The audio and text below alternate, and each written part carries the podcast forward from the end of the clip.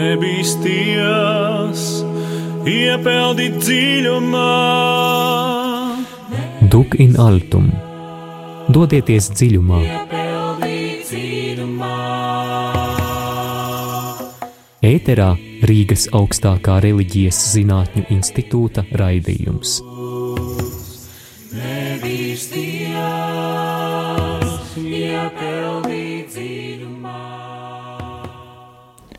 Lai ir slavēts Jēzus Kristus, mūžīgi mūžos slavēts. darbie arī Latvijas klausītāji, ētera raidījums Dukanāļtum dodies dziļumā. Studijā esam mēs, Latvijas Pontificālas Universitātes filiālis Rīgas augstākā reliģijas zinātņu institūta otrā kursa studenti Arsenijs Haitins un Solveiga Gulau un rādzi docētāja teoloģijas profesore Baiva Brūdere. Šīs dienas temats - Svētās Terēzes no bērna Jēzus un Svētā Vaiga skatījums uz pestījošo mīlestību, par ko ar mums dalīsies mūsu raidījuma viesis, profesora Baiva Brūdere. Bet iesāksim ar aktualitātēm. 26. septembrī apritēja sudraba jubileja 25 gadi, kopš tika dibināts Katehētikas institūts, kas tagad ir Latvijas Pontificālās Universitātes filiāle Rāzī. Pateicība Dievam, paldies arī mūsu aizbildnei Svētajai Terēzei no bērna Jēzus un, svētā, un no Svētā Vaiga. Tieši pirms 120 gadiem mūsu Rāzija aizbildne piedzima debesīm. Svētās Terēzes no bērna Jēzus Rāzija aizbildnes svētki 6. oktobrī Svētā Franciska baznīcā, kas sāksies ar vissvētākā sakramenta adorāciju 2016. misi vadīs priesteris Andris Kravalis, pēc tam garīgā semināra vecajā kapelā uzstāsies profesori Baiba Brūdere ar priekšlasījumu par Svēto Terēzi no bērna Jēzus un no Svētā Vaiga. Svētki, kā parasti beigsies, ar agapi Rāzijas studentu istabā. Jā, bet Terēzītes svētki jau šodien tika svinēti arī Rīgas garīgajā seminārā, kā tas notiek katru gadu, jo Svētā Terēza no bērna Jēzus ir mūsu garīgā semināra aizbildne. Un kā vienmēr bija klātesoši gan kardināls Jānis Pujats, gan mūsu nuncijas, visi mūsu dārgie bīskapi un arī visas diecēzes priesteri un sprediķi šoreiz teica viņa ekscelence Jānis Būlis. Jāsaka, tas tiešām bija ļoti iedvesmojošs, un ar prieku varēsim to noklausīties arī Rādio Marija arhīvā, bet es gribētu uzsvērt tādas trīs ļoti spilgtas domas, kas man ļoti uzrunāja, un kas visas bija saistītas ar mīlestības gudrību, jo tā ir saistīta tieši ar vienu no raksturīgākajām mazās Terēzes iezīmēm. Un viņa ekscelence Jānis Būlis uzsvēra, ka mīlestības gudrība ir svētās Terēzes mācība, bet mācība uz ceļiem, mācība tabernākulu priekšā, tad lūkšanas klusumā, saklausot svētā gara dvēsmu. Otra doma, ko es gribētu uzsvērt, bija arī saistīta ar dievu gudrību, bez kuras, kā uzsvēra Bīskaps Bulis, nevar sasniegt mūsu mērķus. Gudrība ir patiesā bagātība. Turies pie gudrības, mīli to, un tā tevi glābs. Tātad mums ne tikai jāturās, bet arī jātiec pēc gudrības, kā uzsvēra bīskaps, tiecies pēc gudrības. Tu saņemsi saprašanu, Dievs to tev dos. Gudrība, patiesība, zināšanas ir dārgumi. Bez tiem cilvēks būtu kā putns bez viena spārna. Un vēl trešā doma, ļoti dziļa, ka mums jābūt ilgām iepazīt patiesību, un tā, iepazīstot Dievu un uzzinot arī pilnīgu patiesību par sevi, mēs varēsim pieņemt vislabākos lēmumus. Tātad mums jātiec pēc patiesības, pēc patiesās gudrības, tad mēs iepazīsim Dievu un iepazīsim arī sevi, un tikai tā mēs varam pieņemt vislabākos lēmumus. Un pēc svētās mises māsa Sofija, mūsu dārgā kolēģe, kas pavisam nesen ir iegūst doktora grādu, arī uzstājās ar akadēmisko referātu par dievišķo filiāciju, un šajā referātā viņa uzsvēra, ka sevis atdošana ir tas laimes avots cilvēkam, un ka cilvēks var atrast sevi tikai dodot sevi otram, un dodot sevi otram pēc dieva dēla parauga. Un tā tieši arī ir cilvēka identitāte - būt priekš cita. Paldies jums par stāstījumu, bet es savukārt turpināšu ar ieskatu mūsu baznīcas kalendārā, un mēs redzam, ka šajā laikā atzīmējam nevienu vienu piemiņas dienu svētajiem. 4. oktobrī savus svētkus svin jo īpaši franciskāņu ordenis, jo ir svētā Franciska no Asīzes piemiņas diena. 5. oktobrī godinam svēto Faustīni. 7. oktobris visvētākā jaunava Marija, rožu kroņa karaliene, kas mums atgādinās, ka oktobris ir rožu kroņa mēnesis, un tāpēc gluži vietā būtu pieminēt, ka 13. oktobrī aprit simts gadi, kopš dievmāte pēdējo reizi parādījās Fatimā trīs ganu bērniem - Jacintai, Francisko un Lūcijai. Kā atceramies, Jacinta un Francisko tika kanonizēti svēto kārtā šī gada 13. maijā. Gribam pievērst jūsu uzmanību arī svētajam Jānim 23., kura piemiņas diena ir 11. oktobris. Par šo svēto mēs iespējams esam mazāk dzirdējuši un esam bijuši mazāk informēti pāvestu Jāni 23. Uh, sauc par labo pāvestu, jo viņš bija cilvēks, kas izstaroja labestību un dieva mieru. Viņš vadīja baznīcu no 1958. līdz 1963. gadam, un, protams, pāvesta 23. Jāņa 23. pontifikātā Vislielākais, vislielākais notikums bija tas, ka viņš sasauca Vatikāna otro ekumēnisko koncilu. Kopš Vatikāna pirmā koncila 1870. gadā, kad tika pieņemta dogma par pāvesta nemaldīgumu, tika uzskatīts, ka šādi ekumēniski konsuli vairs nebūs vajadzīgi. Tāpēc Jāņa 23. paziņojums 1950. gada 25. janvārī pārsteidza kardinālus, un to apliecina arī paša pāvesta vārdi. Tikai tad, kad paziņoju viņiem par savu lēmumu, aptvēru, ka esmu uzsācis revolūciju. Um, Nu jau svētais Jānis 23. kopā ar vienā dienā ar ar pāvestu Jāni Pāvilu II tika kanonizēta svēto kārtā 2014. gada 27. aprīlī. Arī mums bija liels notikums pagājušā gada e, nogalē e, Rīgā svētā Jēkabu katedrālē, kad tika atvērti Vatikāna koncila dokumenti latviešu valodā, kas ir liels ieguvums baznīcai, kā arī reliģijas zinātņu, teoloģijas un e, katoļu semināru studentiem, kā, protams, arī tie ir aktuāli jebkuram kristietim. Un turpinot profesors Māras Kijopes ievestu tradīciju arī es gribētu atgādināt, ka mēs esam Laterāna Pontificāla universitātes filiāli, kas nozīmē, ka pāvesta vārdi un pamudinājumi ir īpaši svarīgi mums mūsu ikdienas dzīvē. Līdz ar to es gribētu akcentēt pāvesta Franciska 27. septembra katehēzes mācību sacīto, ka Dievs mums radīja priekam un laimei. Viņš negrib, lai mēs sabruktu zem melanholisku domu nastas un ciestu no dvēseles tukšuma. Viņš grib, lai glabājam sevī dzīvu cerību, kas uztur un vairo mūsu šo dzīves prieku. Šoreiz viņš aplūkoja cerības ienaidniekus.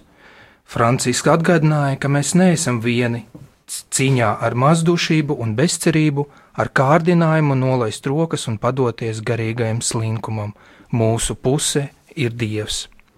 Tāpēc neviens nevar mums atņemt cerību, viņš uzsvera, un kamēr vien mums būs cerība, tikmēr mēs dzīvosim. un svētais tēvs atgādināja, ka cerība ir visdievišķākais tikums, kāds mīt cilvēka sirdī.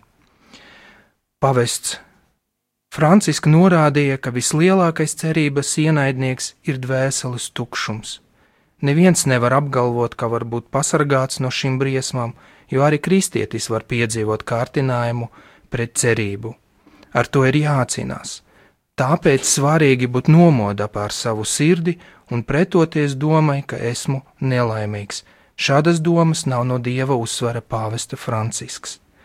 Tad, ja mēs redzam, ka mums pietrūks spēka un cīņa ar savām iekšējām bailēm lieka, liekas, esam pārāk smaga, varam vienmēr meklēt palīdzību pie Jēzus un piesaukt viņa vārdu. Un es domāju, ka šie pāvesta vārdi, meklēt palīdzību pie Jēzus un piesaukt viņa vārdu, tik ļoti sasaucās ar mūsu šodienas raidījuma tematu Svētas Terēzes no bērna Jēzus skatījums uz pēstījošo mīlestību. Un uzsākot sarunu, es gribētu jautāt profesorai Baibai, vai Svēta Terēze no bērna Jēzus var būt mums piemērs, kā mums dzīvot, kad jūtam, ka esam nelaimīgi, kad izjūtam dvēseles tukšumu. Jā, es domāju, ka Terēze tiešām varētu būt tā tēlēni sakot, kā tāds antidots pret šo iekšējo tukšumu, kas patiesībā ir garīgais tukšums. Jo Terēze ir iekšējās dzīves skolotāja. Un mēs jau pagājušajā gadā mūsu raidījumos diezgan daudz runājam par iekšējo dzīvi, par tās izkopšanu, attīstīšanu. Un mums arī ir jāsaprot, ka šīs iekšējās dzīves izkopšanā mēs dzīvojam garīgās cīņas apstākļos, un tas ļauj mums šo pavadienu sasaistīt ar pagājušo raidījumu, jo Tajā jūs runājāt par garīgo cīņu, par garīgo dzīvi, tās izkopšanu, un lūk, mazā Terēze, kuru mēs saucam par mazo, mums arī māca, kā pārvarēt kārdinājumus, jo patiesībā kārdinājumi jau nav grēks. Kārdinājumi mūs var vest uz vēl lielāku izaugsmi.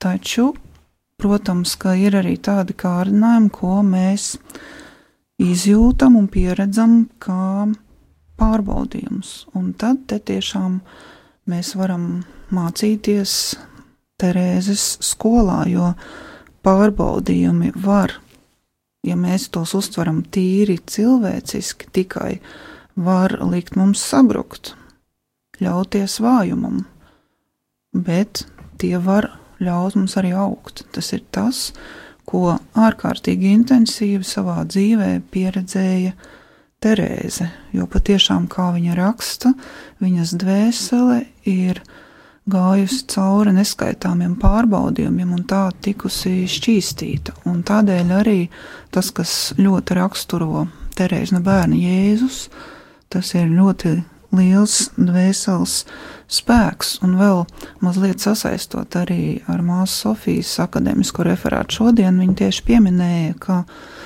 reizēm ir tā, ka sarunās ar cilvēkiem viņa dzird šos vārdus, ka cilvēki nav laimīgi, un var secināt, ka tā nelaimīguma sajūta nāk no tā, ka cilvēks dzīvo priekš sevis.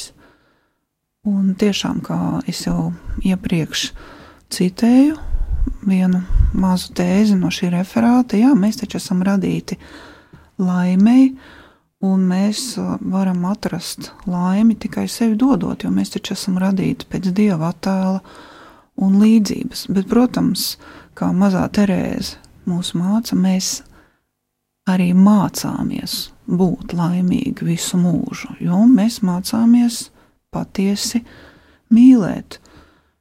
Jā, mēs ļoti bieži sasaistām mazo Terēzi ar mīlestības skolotāju, arī kā Bīskaps Būlis uzsvēra, ar mīlestības gudrību, ar mīlestības zinātni, bet patiesībā mēs varētu uzdot sev šo jautājumu, ko tad nozīmē patiesi mīlēt. Un to mēs patiešām varam atbildēt šo jautājumu tikai, ja iedziļināmies tajā, ja, jo mūsdienu sabiedrība jau ieliek mīlestībā pilnīgi citu saturu nekā tas patiesībā ir. Un tad jāsaka, ka mīlestība, lai mēs mācītos mīlēt, mums ir nepieciešama mūsu mīlestības, jā, mūsu mīlestības šķīstīšana. Un tas mūsu dabai ļoti nepatīk, jo šķīstīšana jau vienmēr ir saistīta ar sāpēm, ar ciešanām, jo mēs mīlam nepilnīgi, nevis tāpēc, ka mēs gribētu mīlēt nepilnīgi, mēs jau gribam mīlēt pilnīgi. Un mēs zinām, ka Dievs ir mīlestība, bet to traucē mums grēks un lielākoties grēka sekas. Un tad, jā, tad nevar iztikt bez mīlestības šķīstīšanas ar ciešanām. Un es gribu nolasīt mazu fragmentu no Terēzes vēstules. Tā ir 89. vēstule. Viņā bija tik, tikko iestājusies Karmelā un rakstīja, nedomāsim, ka iespējams mīlēt bez ciešanām, bez daudzām ciešanām. Tāda nu ir mūsu nabaga daba, un tas tā nav tāpat vien. Tā ir mūsu bagātība, mūsu iztika, ar to viņi domā arī šo mīlestības šķīstīšanu. Un mūsu daba ir tik vērtīga, ka Jēzus ir nācis zemes virsū, lai to iegūtu. Lūk, tātad, lai mēs spētu uz Dieva mīlestību atbildēt savukārt ar mīlestību, mums ir jāļauj, lai Dieva žēlstība nāk mūsos un uzrāda mums mūsu kļūdas, mūsu nepilnības, un, lai cik tas nepatīkami nebūtu, arī uzrāda mums to ļaunumu, kas vēl ir mūsos un pret kuru mums jācīnās. Tas ir viens ļoti spēcīgs pavadiens pie Terēzes, un tādēļ pat varētu runāt par to, ka viņa pieņēma šo mīlestības šķīstīšanu ļoti lielā atvērtībā. Viņa jau ļoti agrī bija piedzīvojusi daudzus satricinājumus, kas arī parāda, ka, ja viņa nesabruka, kā bērns varētu sabrukt, piedzīvojot tik lielas ciešanas, ka šī žēlastības realitāte, ko viņa ļoti agri iepazīst, dzīvojot ļoti ticīgā ģimenē, palīdz viņai nevis cīnīties pašai saviem spēkiem, kas patiešām mums nav pa spēkam tādus liels dzīves satricinājumus pašiem izturēt, varētu teikt, labi izturēts. Un līdz ar to nāk prātā šī doma, ka Terēze ir arī antidots mūsu sabiedrības pašreizējai ja varētu tā teikt, ģimenes krīzei, um, lasot Terēzes dzīves atmiņas, mēs redzam, cik lielu mīlestību ir jādod bērniem un cik ļoti svarīga ir ticības dzīves liecība. Nevis tikai, ka mēs iemācām ticības patiesības bērniem, bet ka viņi to redz tieši mūsu klātienē, kā vecāki apliecina šo kristīgo ticību. Nu, piemēram, ir diezgan pazīstams šis citāts, ka Terēza teica, viņa ļoti mīlēja savu tēvu, un mēs jau zinām, ka viņa sauc savu tēvu par mīļo, dārgo karali, un viņa bija mazā karaliene, un viņa arī rakstīja, man pietika paskatīties uz savu tēvu, lai saprastu, kā lūdzas svētie. Un, lūk, tie nav tikai tādi patētiski vārdi, bet tas parāda personiskās dzīves liecības spēku, jā, par ko mums tiešām jādomā, ka jā, mēs lūksimies kopā ar saviem bērniem, lūksimies kopā ģimenē, tad tas ir tāds ļoti spēcīgs pamats tam, lai viņi arī savā dzīvē ar vienu nostiprinātos garā un neļautos vienkārši katrai vēja pūsmai, kas mūsu sekularizētajā vidē var viņiem traucēt attīstīties par, par cilvēkiem šī vārda īstajā nozīmē. Jā, man arī uh, lasot ievadu uh, grāmatu, ko es tulkoju, uh, autobiogrāfiskie manuskripti Terēzina Lizjē, man ļoti uzrunāja uh, vārdi, kad es lasīju par par, par ģimeni, par attiecību ar māti, jo māti mazā Terēze zaudēja, kad viņa bija 4,5 gadi. Jā. Bet patiesība par tiem 4,5 gadiem māte viņai var parādīt to mīlestību un kādai jābūt mīlestībai, jo pat uh, viņas māte arī zaudēja četrus, laikam, četrus bērnus uh, un, un savu tēvu ļoti īsa, īsajā laika periodā, bet viņa saglabāja to mīlestību un viņa parād, varēja parādīt arī to uh, uh, Terēzei, maz, ma, mazai Terēzei. Jā, viņa varēja parādīt patiešām šo paļāvību uz dieva apredzību un vispār pamazām mācīt Terēzi paļauties uz labo dievu, kā Terēzi vienmēr raksta. Un te var atsaukt atmiņā vēlreiz šo epizodi, kad Terēze ir vēl ļoti maza, un viņa raksta savās atmiņās, ka viņa mācījās kāpt pa kāpnēm uz augšu, un tas bija grūti mazajai Terēzei, jo tie pakāpieni bija diezgan stāvi, un mamma stāvēja kāpņu augšpusē un uzmundrināja Terēzi ar šiem vārdiem: Nebaidies, labais Dievs ir ar mums! Un šī mazā epizode, kā arī neviena cita epizode, kā mēs zinām, kas ir no bērnības un konkrētam brīdim piesaistīta, palika kā tāds vadmotīvs viņas dzīvē. Tad nebaidies, labais Dievs ir ar mums.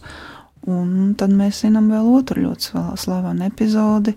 Es izvēlos visu, bet varbūt turpināsim mūsu pārunas pēc kādas muzikālās pauzes. Jā, un mēs šobrīd, dārgie klausītāji, piedāvājam jums noklausīties dziesmu ar nosaukumu You Feel My Heart, tu piepildīji manu sirdi, un uh, dziesmas vārdi var aptuveni ir tādi, ka tu piepildīji manu sirdi ar ilgam, tu piepildīji manu nakti ar zvaigznēm, mana nemierīga dvēsele meklē tavas acis Es ilgojos būt tavs bērns, es ilgojos pēc tavas gaismas, es vēlos dzirdēt tavu vārdu, būt tev blakus šajā pasaulē, kas pilnā bailēm.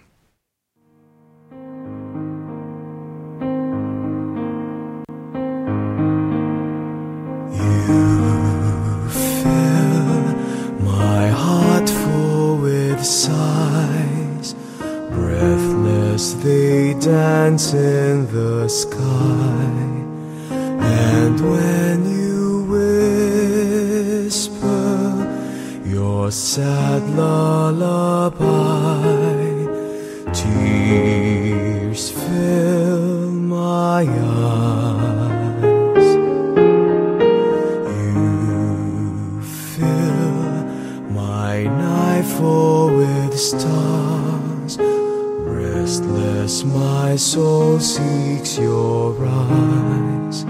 Soon as it shimmers, your smile in the night. Dreams fall into flight. I long to be your child, your song to fill this dark night life for the lost in this lonely exile.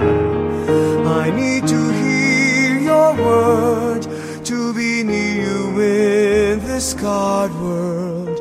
One little sound is a song if it soars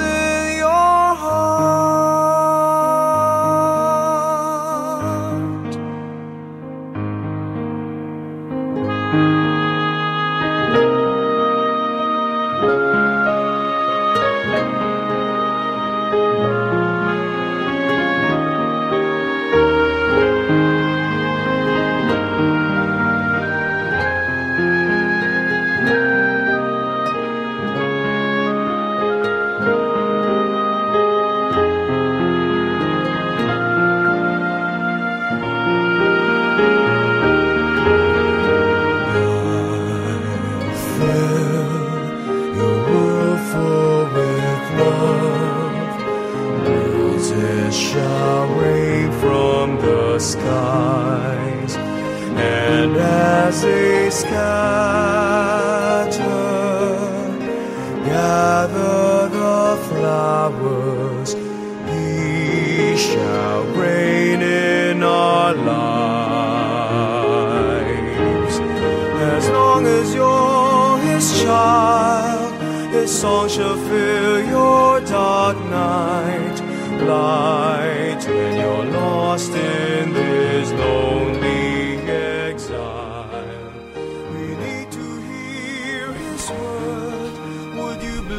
Dārgie rādījuma arī Latvijas klausītāji, ētera raidījums Dukanāļtum doties dziļumā.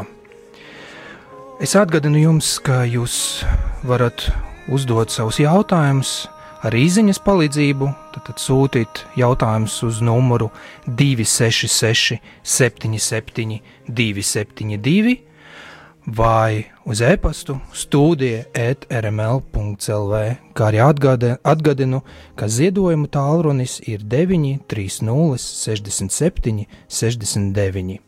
Mēs turpinām mūsu raidījumu, un šodienas raidījuma temats - Svētas Terēzes no bērna Jēzus skatījums uz pestījošo mīlestību. Jā, un turpinot eh, mūsu sarunu ar profesoru, profesori Baibu Brūderi, eh, man ir radies jautājums, eh, kāpēc mēs svēto Terēzi saucam par mazo? Jau tagad, eh, šodien, iepriekšējā eh, raidījuma daļā, jūs saucāt viņu par mazo. Kāpēc viņu sauc par mazo Terēzi? Vai viņa bija mazā augumā? Vai varbūt tāpēc, ka viņi runāja daudz par bērnību, vai, vai arī bija pārlieku bērnišķīgi? Kāds tad ir īsti iemesls, ka viņu mēs saucam par mazo? Jā, tas ir labs jautājums. Un īstenībā visas tās nianses kaut kur arī ieskanas cilvēku viedokļos par Terēzi. Kāpēc viņa ir mazā? Nu, es varbūt atbildēšu vienu variantu, tādēļ, ka mēs viņu saucam par mazo, lai nesajauktu tēlēn sakot ar lielo Terēzi, ar svēto Terēzi no Jēzus vai Terēzi no Avilas kā mēs biežāk varbūt viņu saucam. Taču, protams, ir šis jautājums, vai tiešām Terēze ir maza, jo viņas garīgums ietur, satver sevī ārkārtīgi lielas bagātības un ļoti augstas prasības. Līdz ar to arī varam saprast, ka, piemēram, karmelītu tēvs eh, Staņislavs savā sprediķī viņš tā gan ar humoru, gan mazliet ar tādu nu, pretestību tam teica: Mazā Terēze, mazā Terēze, viņa nemaz nav maza, viņa ir liela. Ja? Un es arī pēdējos um, gados vienmēr, kad uh, stāstu par Terēzi, uzsver to. Viņas prasības nav mazas.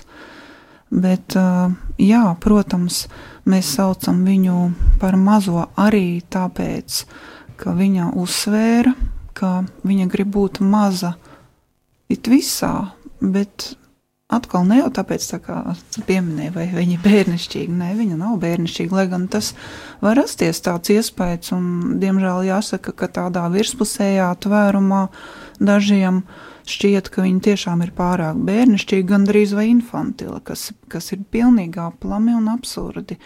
Tiklīdz mēs iedziļināmies viņas mācībā, mēs redzam, ka viņa ir neizmērojami liela, ne mazāka par lielo Avils Terēzi un Jānu no Krusta, kā viņi sev sauc par Jāņu no Krusta mazāko garīgo meitiņu.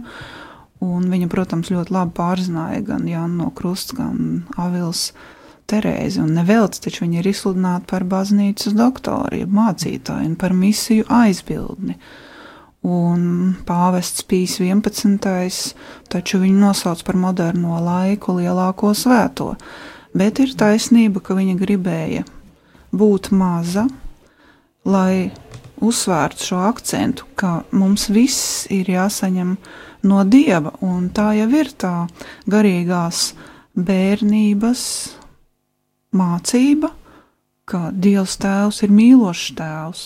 Viņš patiešām neilgojas nekā, ne pēc kā cita, kā tikai dot mums savu mīlestību bez robežām. Un tādēļ arī patiesībā dzīvojot savu dzīvi vienotībā ar Dieva dēlu, iemesot to Dieva dēlu Jēzu Kristu, Terēzīte arī ļoti radio, radoši pieejot, piemēram, savā veltīšanās dievišķajai žēlsirdībai, aktā arī tā mm, raksta, ja, ka tēvs taču viņai ir devis par līgavaini savu dēlu, un līdz ar to visi dēla nopelni pieder arī viņai, un viņa savukārt atdod šos nopelnus tēvam, ja tādā mīlestības patiesā apmaiņā, ļoti dziļi izprotot pestīšanas noslēpumu. Bet atgriežoties vēl pie, kāpēc Terēze ir maza, tas, kas varbūt mums var palīdzēt tā labi saprast, ka šī uzruna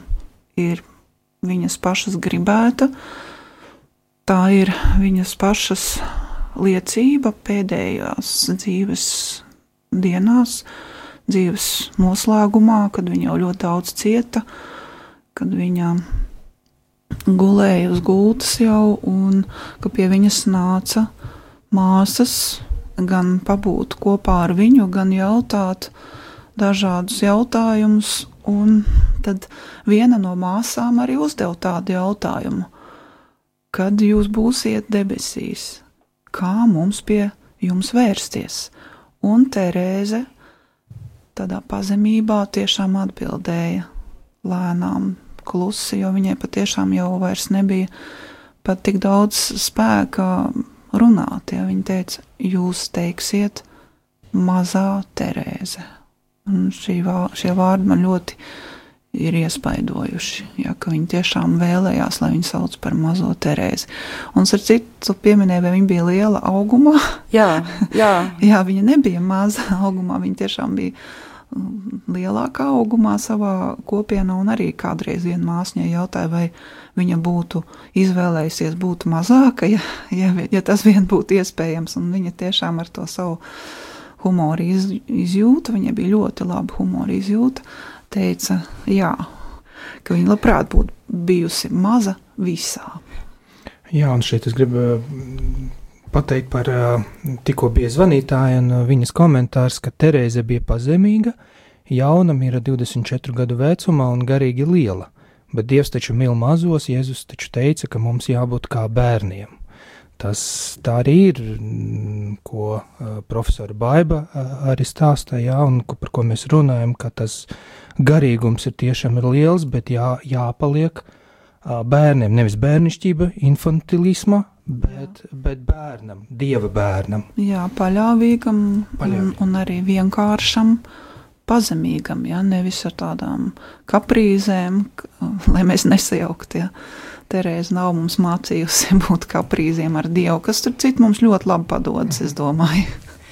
Jā, paldies par jūsu atbildi. Tā bija ļoti izsmeļoša. Uh, tik vienkārši jautājums, bet, bet atbilde tik tiešām bija nepieciešama ļoti plaša un dziļa, lai mēs tik tiešām saprastu šo te jēgu, un ļoti bieži mēs sakam arī lielā mazā Terēze, ja, tā kā tāds it kā pretstatīts. Un, taču man joprojām ir neierasta šī situācija, profesor Baiba Rūderi, Eh, ka jūs esat raidījuma viesis, jo jūs kopā ar eh, profesoru Māru Kijopi eh, esat vadījuši šo raidījumu un gatavojuši šo raidījumu pusotra gada garumā. Bet nu, jau trešo raidījumu, raidījumu vadīšana ir uzticēta mums ar Arsēniju. Mm, bet, un, un jūs esat viesis, ja? tas, protams, mums ir nepierasti, bet es izmantošu savu pozīciju un uzdošu jums privātas dabas jautājumu. Kā lielam mazās Terēzītes speciālistam. Un kalendārā mēs atrodam 1. oktobri kā svētās Terēzes no bērna Jēzus un no svētā vaiga piemiņas dienu.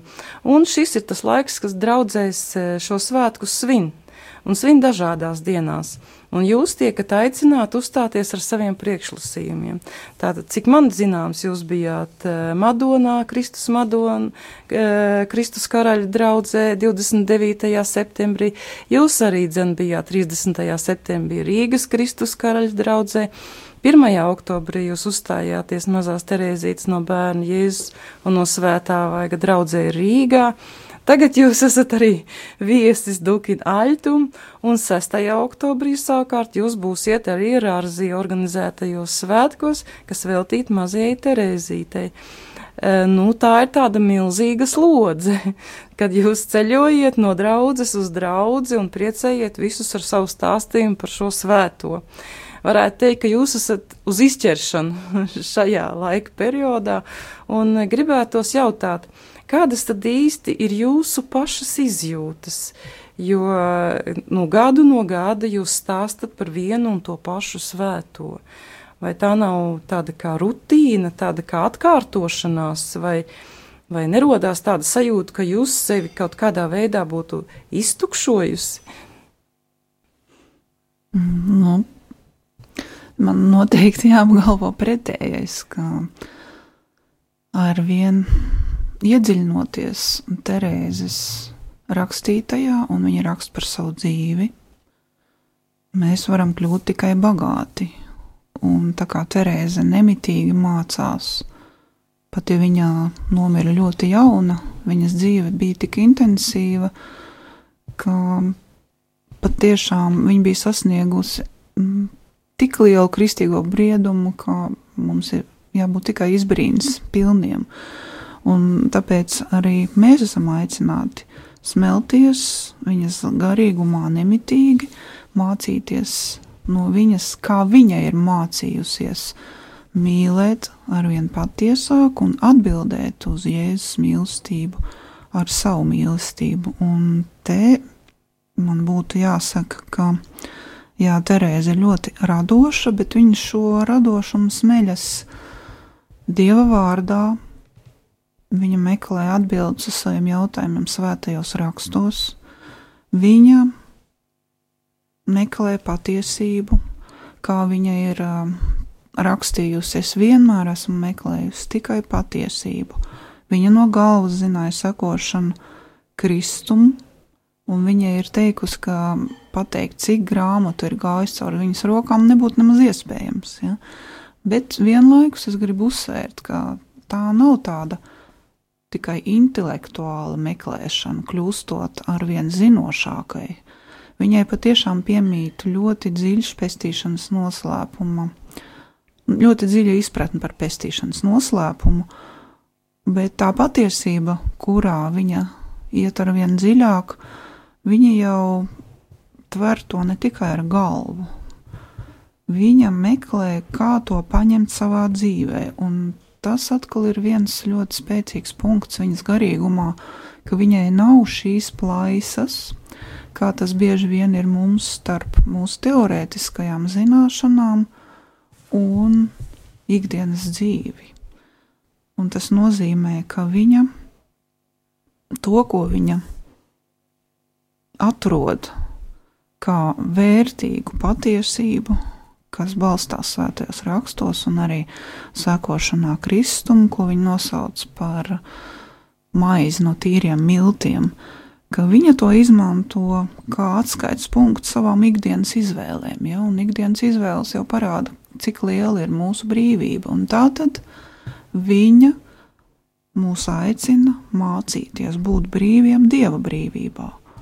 Un te atkal mēs nevaram iztikt bez atsauces uz viņas daudzajiem pārbaudījumiem grūtībām, ar kurām viņa sastapusies, jo tie jau mums ir, nu, var teikt, tie mājas darbi, kurus pildot, mēs augam. Augam garīgumā, dvēseles spēkā, augam patiesā mīlestībā. Un tāpēc nav jābrīnās, ka pēc Ziemassvētku žēlstības saņemšanas, tātad pēc šīs žēlstības, kas um, deva viņai dziedināšanu no pārliekā jūtīguma, kurā viņa, nu, varētu pat teikt, tā iegāja, kas viņu pārņēma pēc tam, kad viņa zaudēja māmiņu 4,5 gadu vecumā un kad viņa kļuva bikla raudulīgā, kad viņa nepacieta svešu cilvēku klātbūtni un labi jutās vairs tikai ģimenes lokā, kad viņa tika izdziedināta no šī pārjūtīguma, tad viņa teica, ka viņa uzsāka milža skrējienu. Un es domāju, ka šāds milža skrējiens sagaida katru no mums. Un kas to nodrošina?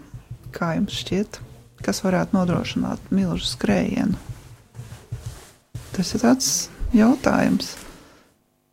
Nu, Terēze to atrada ar to, ka mums jābūt uzticīgiem žēlstībām, ko Dievs mums dod. Un tāpēc viņa uzsvēra, ka uz vienu uzticīgi saņemtu žēlastību Jēzus viņai atbildēja, piešķirot neskaitāmas citas. Ja? Un tātad šī uzticība Dieva žēlstībai viņu ļoti, ļoti dziļi raksturo. Un tāpēc viņa pamazām, viņas attieksme kļūst pamazām arvien evaharistiskāka. Ja? Ko nozīmē evaharistija? Evaharistija nozīmē pateicība, bet šī pateicība, ko mēs svinam katrā svētajā misē, arī kas ir jaunās derības vienīgais upuris un ko Jēzus paveica priekš mums visiem, atdodams savu dzīvību aiz mīlestības, kas ir spēcīgāka un stiprāka par grēku. Tātad šī pateicība, piemēram, vecajā derībā nozīmē nevis tikai pateikt paldies, Dievs paldies, bet gan pildīt Dieva gribu. Tas ir, tā ir pateicība Dievam, un to arī Terēze sauc par pilnību pilnība nozīmē pildīt dieva gribu, neko citu. Bet atkal tas viņai nav tāds teorētisks pieņēmums. To viņa izdzīvo dienu dienā, sastopoties ar dažādiem pārbaudījumiem, jā, un arī kārdinājumiem. Bet vai atkal paklausīsimies kaut ko lai atpūstos. Jā, Vai tu es, gribēji vēl kādu jautājumu uzdot? Nē, es, es domāju, ka mēs uh, iesim muzikālā pauzē, un um, es atradu vienu dziesmu, ka ir arī cilvēki, cil, ir cilvēki kurus uh, Sveta Terēze iedvesmo dziesmu, un ir arī dziesma Svētai, Svētai Terēzē, autors ir Jevgenijs Tans, un vārdi ir tādi, ka, o Svēta Terēze mazais zieds, noplūc man rozi debesu dārzos un atsūti man, atsūti to man ar mīlestības sveicienu, izlūdzi no dieva žēlastību, ko lūdzu, teici viņam, ka es mīlu viņu vairāk un vairāk katru dienu. Losing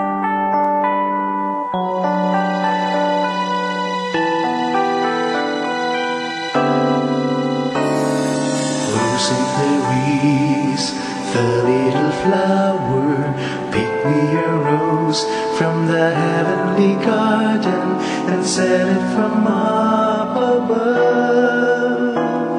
Send it to me with a message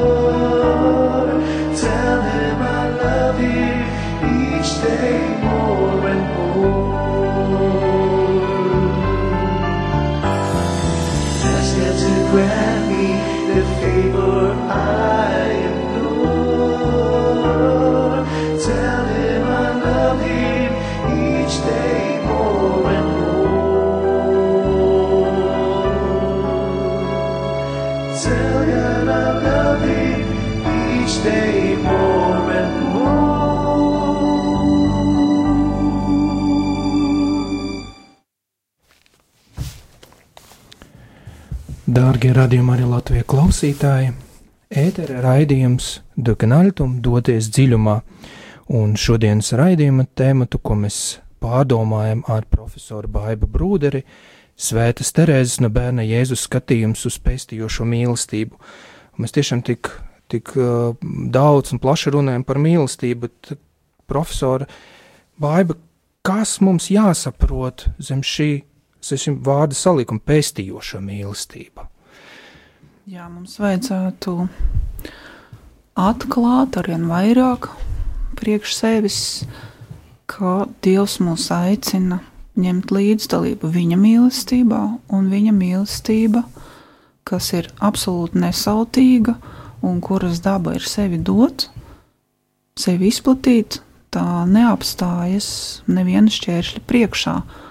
Un, ja mēs ņemam pestīšanas vēstures kontekstu, tad mēs arī labāk saprotam, ka pestījošā mīlestība tā ir tā, kas ir stiprāka par grēku, kas nekad mūs neatstāja, kas vienmēr ir mums blakus, un ka mēs esam mm, aicināti ņemt līdzdalību šajā pestījošās mīlestības aspektā. Tas nozīmē nevis tā cilvēciski ievainotās dabas līmenī mīlēt tikai tos, kas mums ir patīkami, bet kā Jēzus atstāja savu jauno bausli, mīliet viens otru, kā es jūs esmu mīlējis. Tātad mīlēt līdz galam. Un tas līdz galam tas ir tas visgrūtākais. Tas nozīmē, ieskaitot pilnīgi visas situācijas, kādas nāk mūsu dzīvē priekšā, Un, kad mēs sastopamies ar grēka sekām, nu, praktiski būtu jāsaka katru dienu.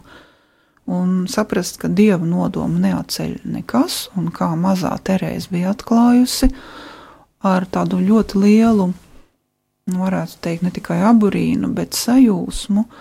Viņa rakstīja to 135. vēstulē, ka nu, kā tas var būt, ka pats radītājs vēlas, lai mums būtu daļa dvēseli pestīšanā, ka viņš taču ar vienu, nu, varētu teikt, um, pamiršķinot aci, varētu pats visu panākt, bet viņš vēlas, lai mums būtu daļa dvēseli pestīšanā. Un ja tas nebūtu rakstīts evaņģēlijā, un viņi meklēja atbildi uz to, kā viņi varētu palīdzēt strādāt dvēseli pestīšanai, uh, tad viņa teica, kurš gan spētu to noticēt. Bet, protams, viņas šī pieredze arī nebija kā tāds zibens no skaidrām debesīm.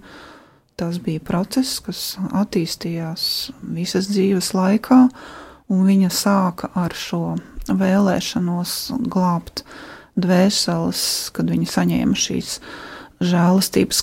Visas lielās žēlastības ir saistītas ar evaharistiju viņas dzīvēm Un tātad, kā pieminēju jau iepriekš, Ziemassvētku žēlstība, tad viņai bija gandrīz 14 gadi, bet jau 11 gados, kad viņa pieņēma pirmo svēto komuniju, viņa bija apsolījusi Jēzum sevi uz visiem laikiem, kā viņa teica.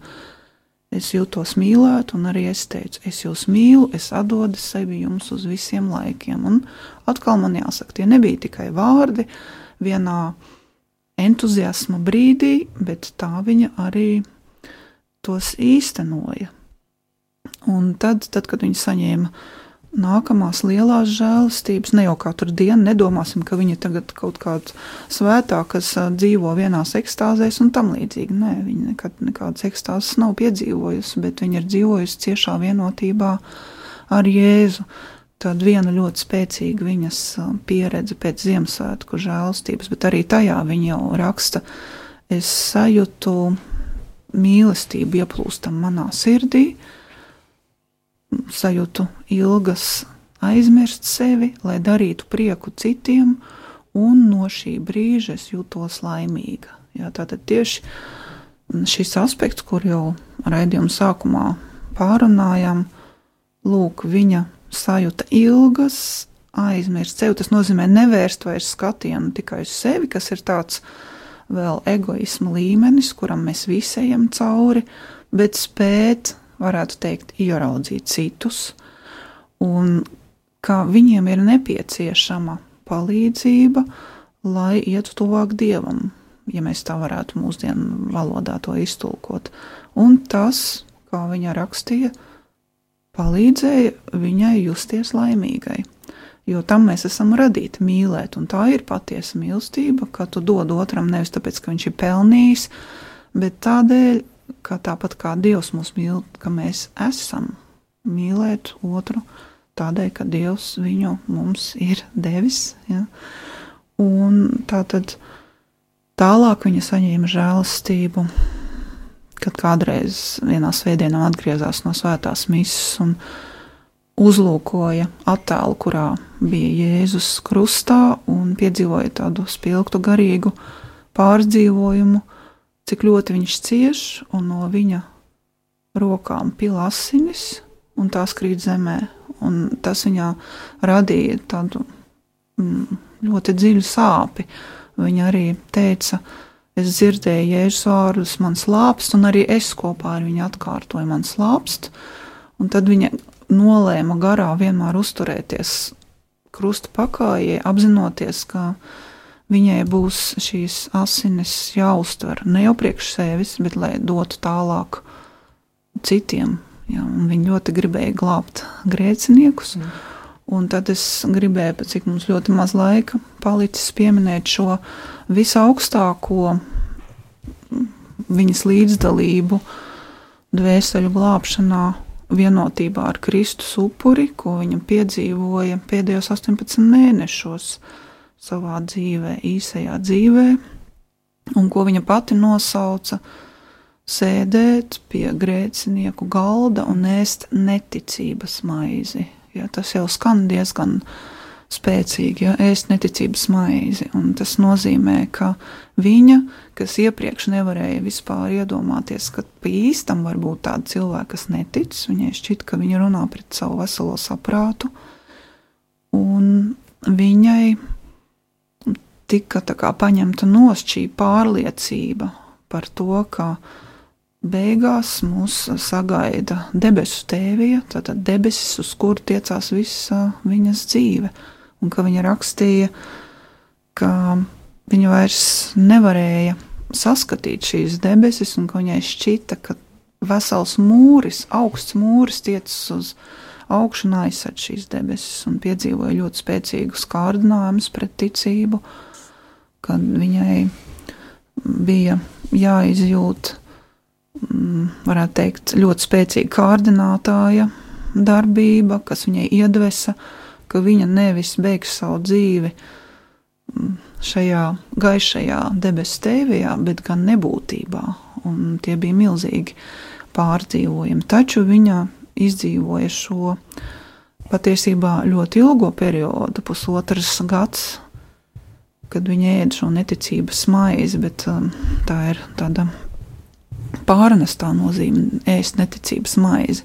Tas nozīmē, ka viņai bija grūti ticēt, bet viņa veica šajā periodā vairāk ticības aktu nekā visu savu iepriekšējo dzīvi kopā, un kā viņa uzsvēra, ka viņa tic par viņiem, mīl par viņiem, cer par viņiem un lūdz atdošanu par viņiem, lai tikai kādu dienu viņiem attaustu ticības gaisma. Un tas patiešām bija tāds eksistenciāls aizlūgums, kā tāda kulminācija. Viņa, protams, bija daudz jau lūgusies par grēcinieku dvēselēm.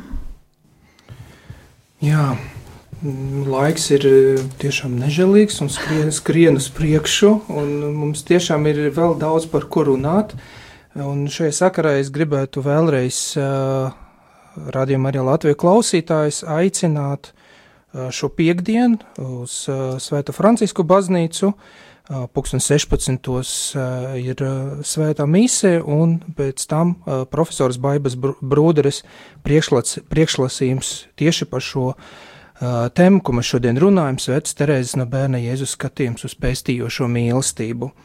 Un paldies jums profesori par stāstījumu un novēlam jums stiprinājumu svēta gara un, darbie klausītāji, uz tikšanos ar jums. Mēs ceram, ka 6. oktobrī ātrāk, gan arī uz raidījumu, bet tikšanos uz piekdienas 6. oktobrī svētkos.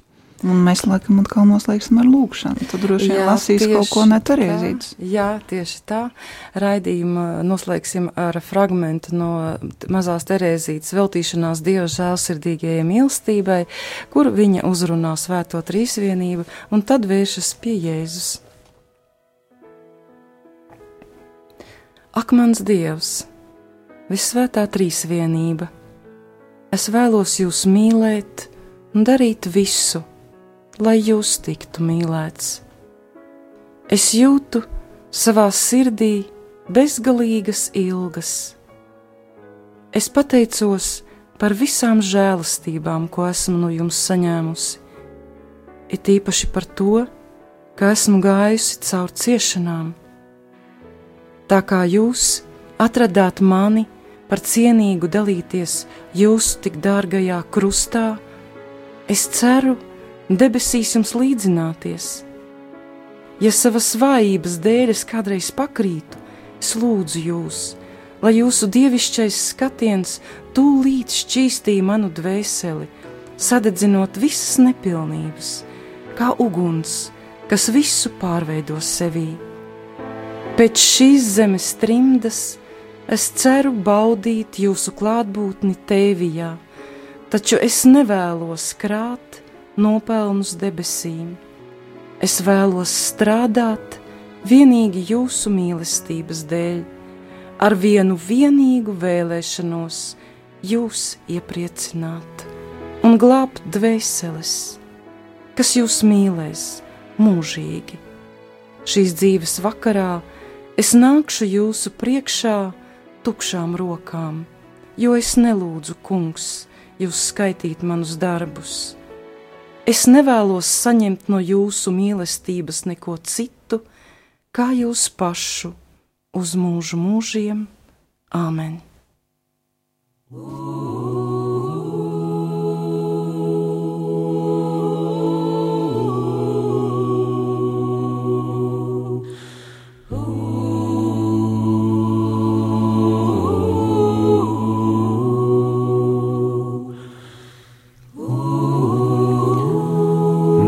Nebīsties, iepeldi dziļumā. Nebīsties, iepeldi dziļumā.